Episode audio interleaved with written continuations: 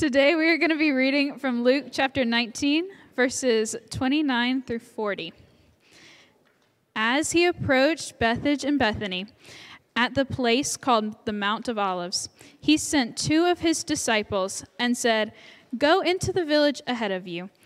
As you enter, you will find a colt tied there, on which no one has ever sat. Untie it and bring it. If anyone asks you, Why are you untying it? Say this The Lord needs it. So those who were sent left and found it just as the Lord had told them. As they were untying the colt, the owners said to them, Why are you untying the colt? The Lord needs it, they said. And they brought it to Jesus. After throwing their coats on the colt, they helped Jesus get on it. As he was going along, they were spreading their clothes on the road. Now he came near the path down the Mount of Olives, and oh, the whole crowd of the disciples began praising joyfully in a loud voice for all the miracles they had seen. Blessed is the King who comes in the name of the Lord. Peace in heaven and glory in the highest heaven. Some of the Pharisees from the crowd told him, Teacher, rebuke your disciples. He answered, I tell you, if they were keeping silent, the stones would cry out. May God bless the reading of his word. Man, good to see y'all this morning. Yeah, it's been about planted this church officially around four years ago, and God's just been real faithful to us, and I'm just glad to see y'all here. Now, today is what traditionally is known as Palm Sunday. And somebody texted me something and he said I wouldn't read it, so I'm about to read it. Let me tell you what Psalm says. It's called Palm Sunday because Satan is about to catch these hands. if you from the streets, you know. Anyway, I'm just playing a little bit. So, so Palm Sunday is the Sunday right before Easter Sunday. Uh, it, the cel- it celebrates and commemorates Jesus' triumphal entry into Jerusalem. Jesus entered the city knowing he would be tried and crucified, and he welcomed his fate to rise from the grave and save us all.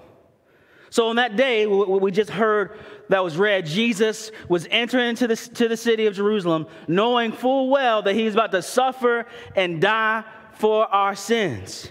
And one of the things I love about, about Palm, Palm Sunday, see, I'm, I'm gonna get it all messed up. Palm Sunday is this. When we see Jesus, when we think about him, we, we think about him most of the time on the cross.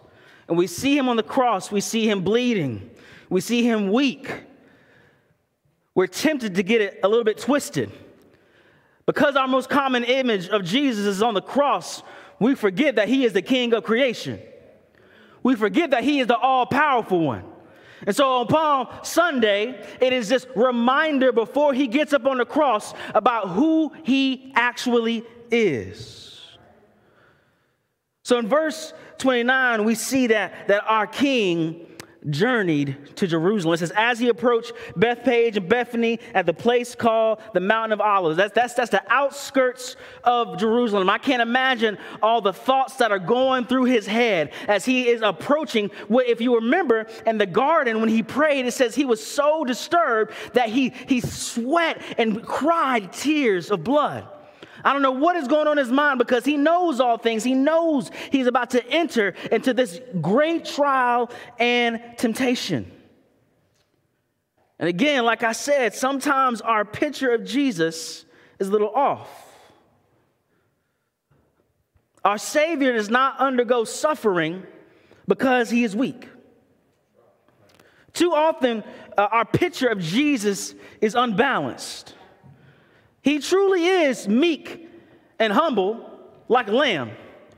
But at the exact same time, he is fierce and powerful like a lion.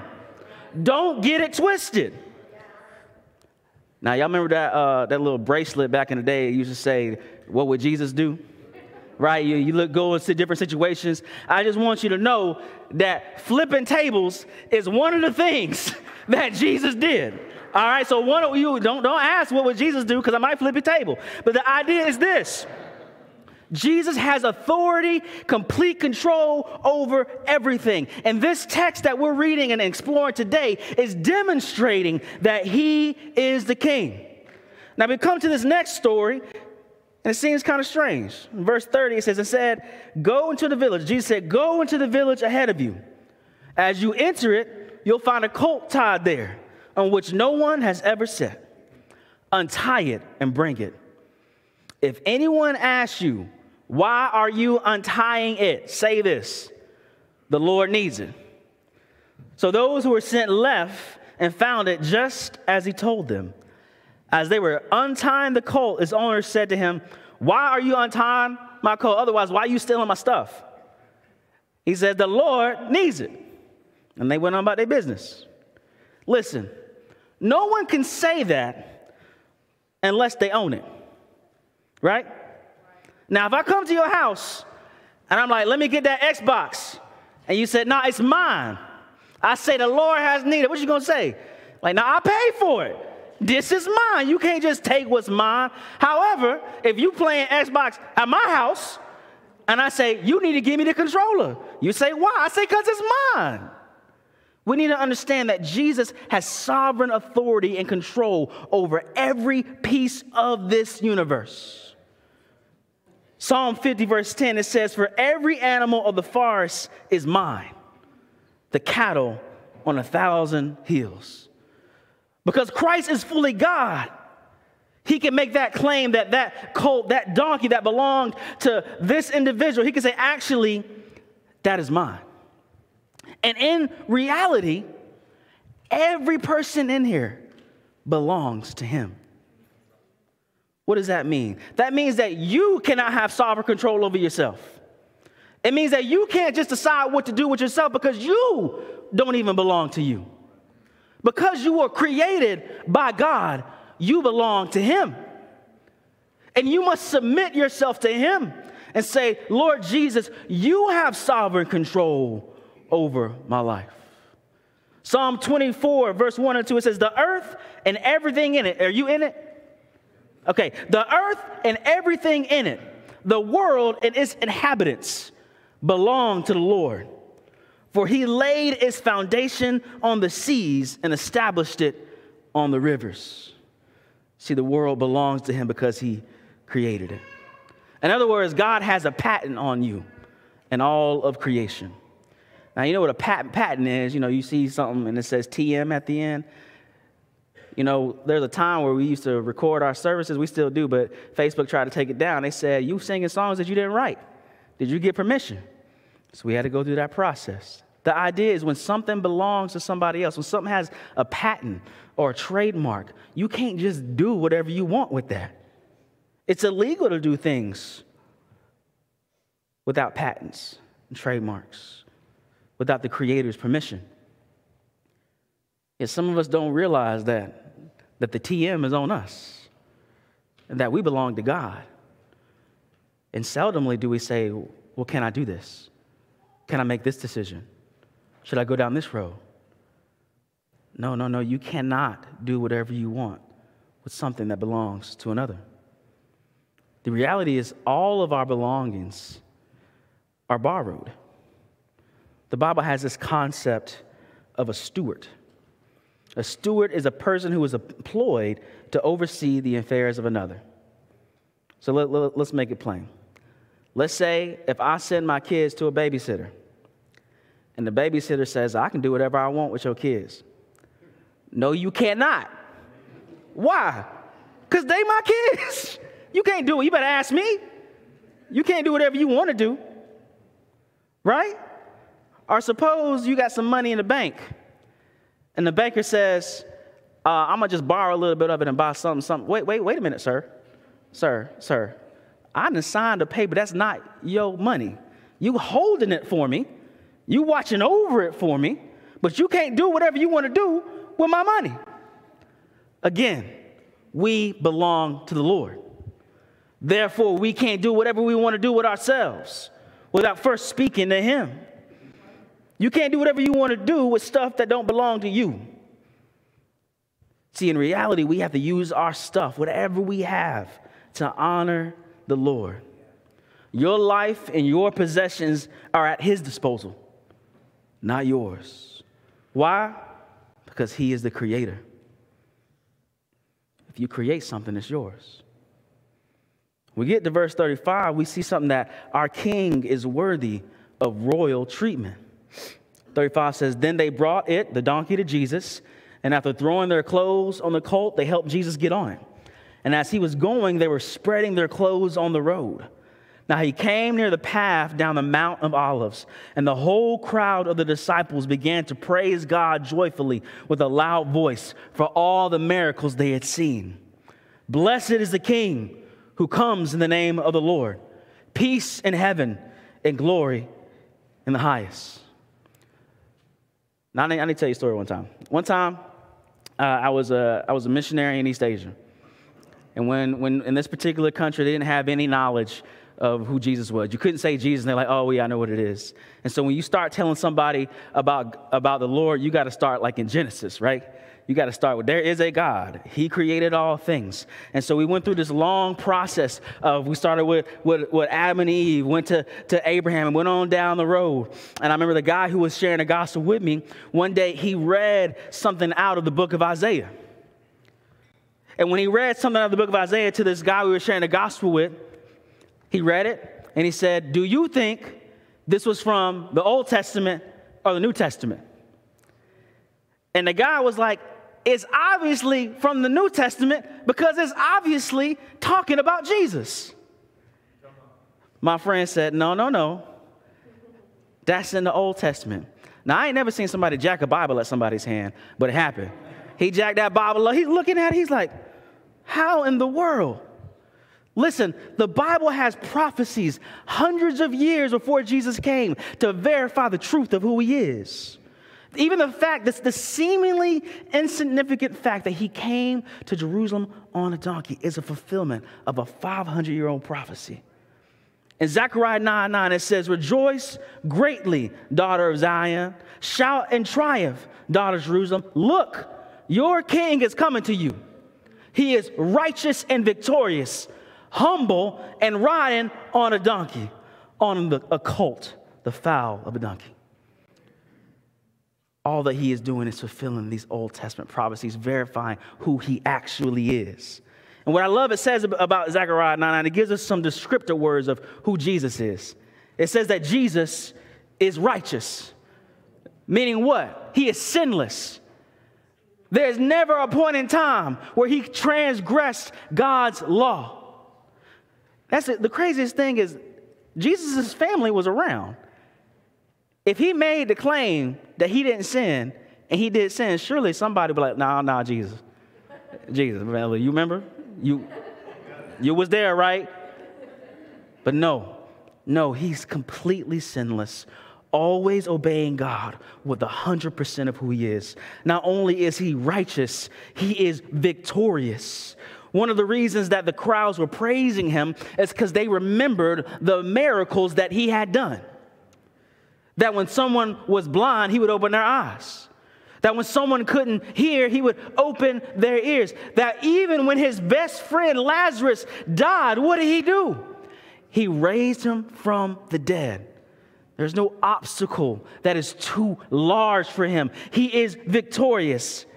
But yet, the last little descriptor seems counterintuitive. He's righteous, he's victorious, he's humble. I don't know how many victorious people you've seen, but when I see victorious people, a lot of times they don't seem so humble, right? They like, look what I just did. But not so with King Jesus.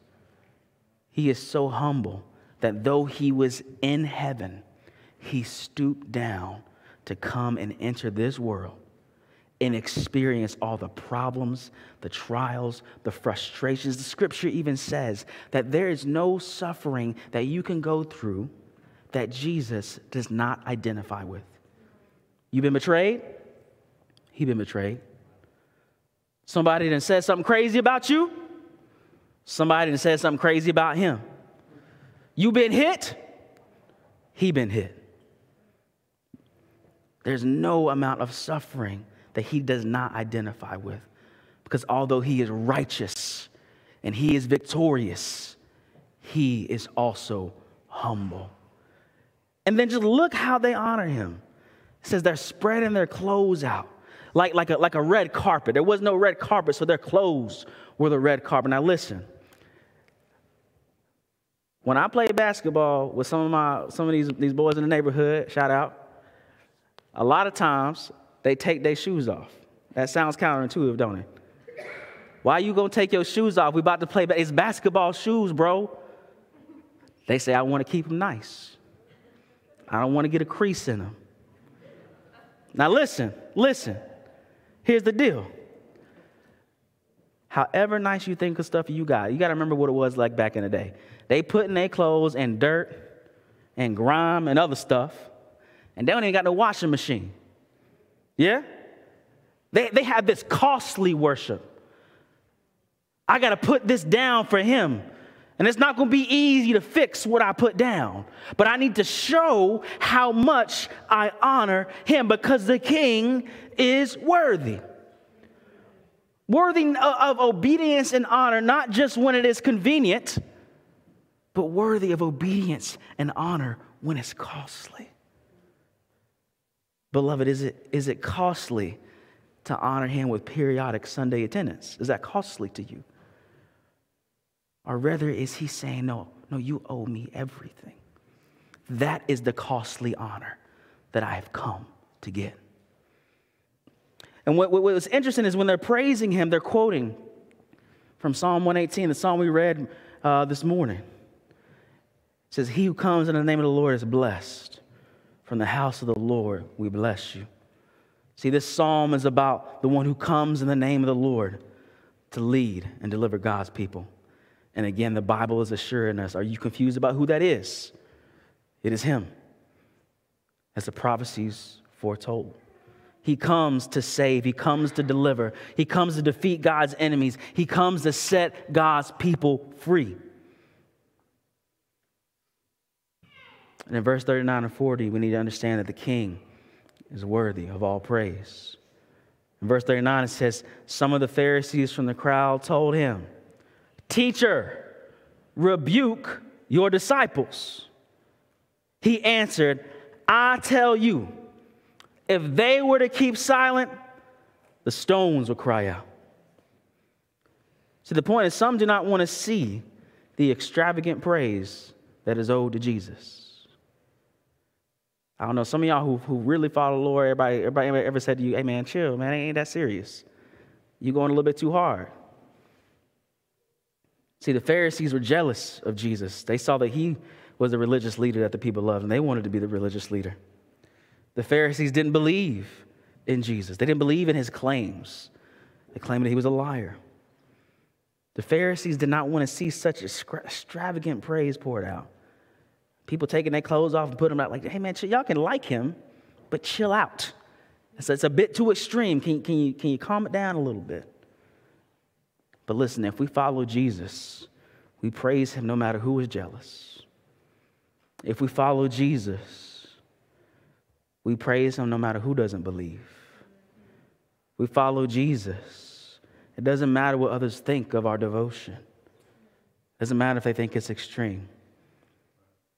Is he not worthy of our whole life?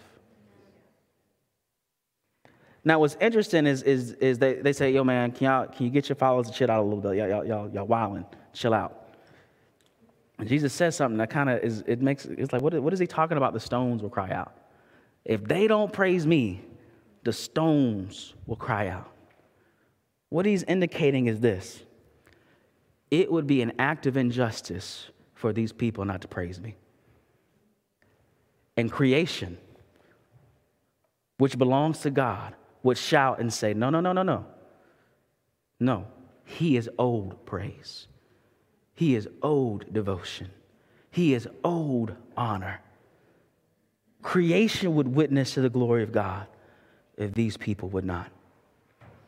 Matter of fact, in Deuteronomy 30, it says, uh, Moses says, I call heaven and earth as witnesses against you today. I've set before you life and death, blessing and curse. Who is the witness? heaven and earth. Beloved, if we don't offer him praise, creation will stand at the day of judgment and say, What were you doing? Did you know who you were standing in front of? See, this gets to us, it's, it's, not simply a neutral thing to not offer him praise. That's, no, no, no, no. He is owed it, it is due to him. And if you don't praise him, it's not simply that you are indifferent, but that you are rejecting what is true. I love thinking about that day on Palm Sunday where, where he is honored and glorified. Because we praise him not just for who he is, but for what he's done. Our King died for us. Remember, Christ went to Jerusalem with full knowledge of what was in store.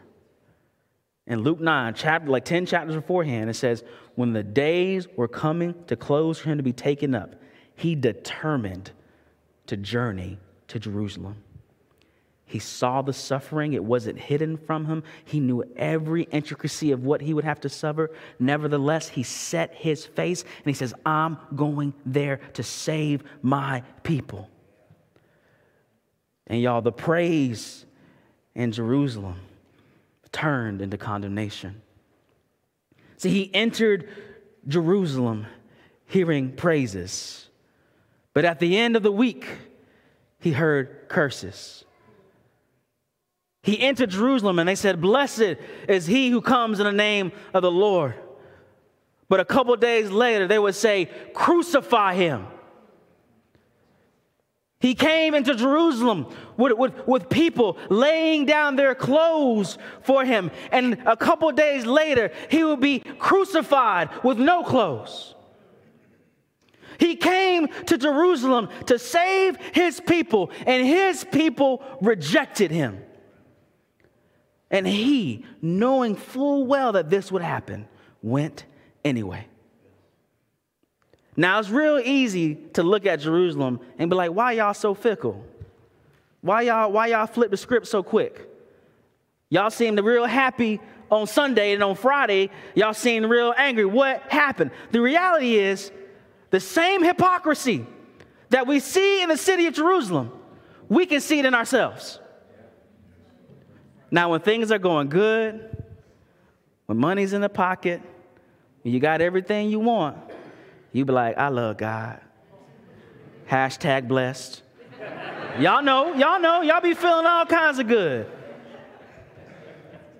But listen, in a different setting, among different people, those words of blessing don't come out the mouth. Listen, there was one person that was with Jesus this whole time. And he flipped. You know, when Jesus went to Jerusalem, you know Judas was with him, right? You know, everybody was praising. What you think Judas was doing? Oh. You know what I mean? Like, oh, we praising now. But then a week later, in the dead of night, among a different group of people, he sold Jesus out for 30 pieces of silver. And you can look at Judas and be like, man, you tripping, Judas? Why would you do that? But, beloved, we, we live like Judas. We don't offer him praise all the time. We live like Judas when we count the cost and say, it's not worth it today. We live like Judas when we look at financial gain as more important than obeying the Lord. That's all of us. Nevertheless, Jesus came and he still died for us. He's on that cross not because he is guilty, he's on that cross because of our sin and rebellion. Now, you know what the end of the story is. He didn't stay dead, though. Psalm 118, 22, that same song we read, it says, The stone that the builders rejected has become the chief cornerstone. Yeah? So the stone that was rejected because the foundation of this glorious house, that belongs to God. This stone that was cast away rises again, and he creates this entity called the church. And this house is going to honor God, not because they are so good, because the stone that the builders rejected will affect a change in the heart. Listen, this stone that the builders rejected is the stone that you stand on for salvation. So don't reject him. This text shows that we owe all our praise to him. So if you don't know Christ, I urge you to come to Christ. Now let's listen. I just I like keeping it real. We live in South Carolina. Ain't no way you ain't heard nothing about Jesus. You lived here, right? You heard something about him, right? You you heard you probably like I heard all that before. Listen, here's the reality. Before I followed Christ, I could have repeated to you a lot of the stuff I said. I could have said it all. Yeah, he died for sin, da da da da da. Here's the difference, and I want you to, here's the difference. A lot of people will claim Christ as Savior, but they will not claim his, him as King. You hear me? A lot of people say, Yeah, he saves me. But a lot of people won't say, Therefore, he has say in what I do with my life. Now listen, I remember the Lord, the Lord saved me when I was in high school. Now, like I told you, from a young age, I could have said a lot of the stuff about Jesus that was correct. But there became a day when I said, I don't only understand that you died for sinners, but I understand that you died for me. And I don't only understand that you are the king of creation, I understand that you are my king. And y'all, he won me over with his love. Here's the interesting thing that nobody had to convince me I was a sinner. That was not the argument we was having. I, if you was like you're a sinner, I know. But what changed is when I realized even though I was a sinner, that Christ still died for me. It does not matter what you did, what you have done, the secrets that you have kept.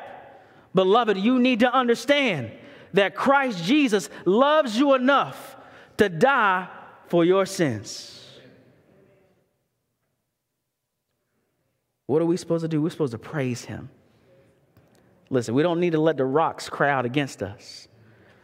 No, no, no. When we sing, when we praise, we're saying, I offer you everything. And lastly, we need to obey Christ. Our, our King is worthy of obedience. The equation is simple. If he died for us, should we not live for him?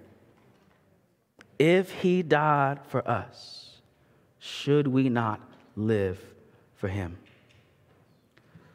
Y'all been following Jesus for about 15 years now. He ain't never let me down and He renews and, and, and restores me all the time. He reminds me of His great love, and I have zero regrets. And for everybody under the sound of my voice, I don't want you to have regrets. I don't want you to stand on that day of judgment and say, Well, I thought I had more time. I don't want you to stand there and creation witnesses against you. Says you had the opportunity to worship, but you did not. Beloved, come to him. He loves you. He will save you. He will redeem you. Let's pray. Father, I thank you so much for your mercy and your kindness. Lord, I pray that you would pour out your love afresh today. That you would remind us of what your scripture says that even while we were sinners, Christ died for us. I pray even today that you would awaken hearts to your love, that they may follow you and be satisfied in your presence. In Jesus' name, amen.